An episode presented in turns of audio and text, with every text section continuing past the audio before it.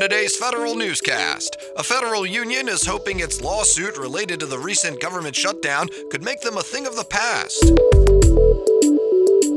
This year's high risk list from the Government Accountability Office is out. We'll get you some of the highlights.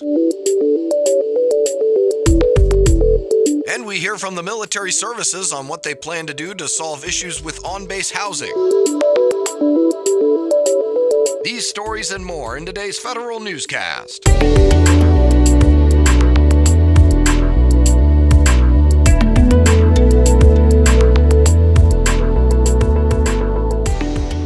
Welcome to today's episode of the Federal Newscast. I'm your host, Eric White. Though the shutdown has ended, the National Treasury Employees Union is pressing on with its lawsuit, which says forcing federal employees to work without pay violates the Fair Labor Standards Act. NTEU President Tony Reardon says the end goal is for federal district court to agree that agencies cannot compel employees to work without pay if they don't have the appropriations to pay them. President Trump will send the first part of his 2020 budget request to Congress next week. It will be a high level breakdown of agency spending. He'll then follow up with a more specific version of the request the following week, which will offer details on an agency by agency basis. The president's request is a month late. It's the second time in three budget cycles the White House has missed its deadline on the first Monday in February. The Office of Personnel Management says the position descriptions and hiring guidance for federal accounting, auditing, and budgeting jobs could use an update. It wants feedback from human resources managers on a series of updates to the job classification series. OPM says it's worked with agencies and chief financial officers to inform the updates on accounting and auditing jobs. The work fits in with the president's management agenda and the administration's goals to attract, hire, and retain top talent.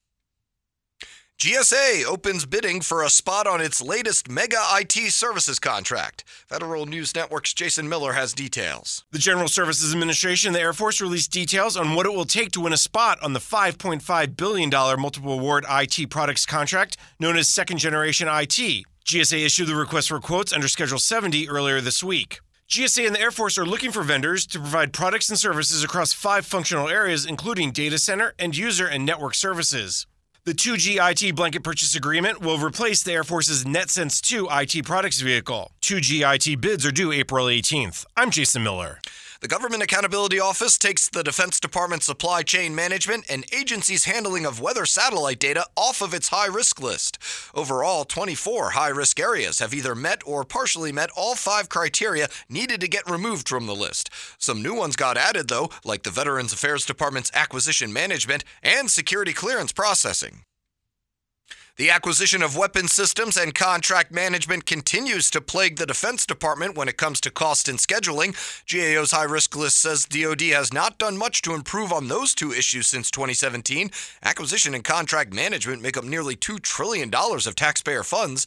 GAO says DoD needs to follow knowledge based practices and develop action plans to reduce waste, fraud, and abuse in acquisition and contracting.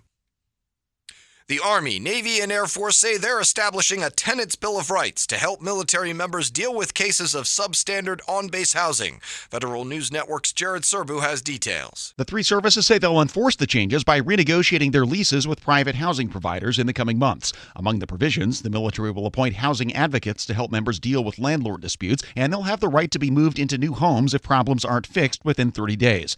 The changes also withhold rent payments from landlords while a health or safety issue is under dispute dispute. Jared Serbu, Federal News Network. Officials from the Environmental Protection Agency and Defense Department were on Capitol Hill yesterday to give an update on efforts to solve water contamination issues on military bases.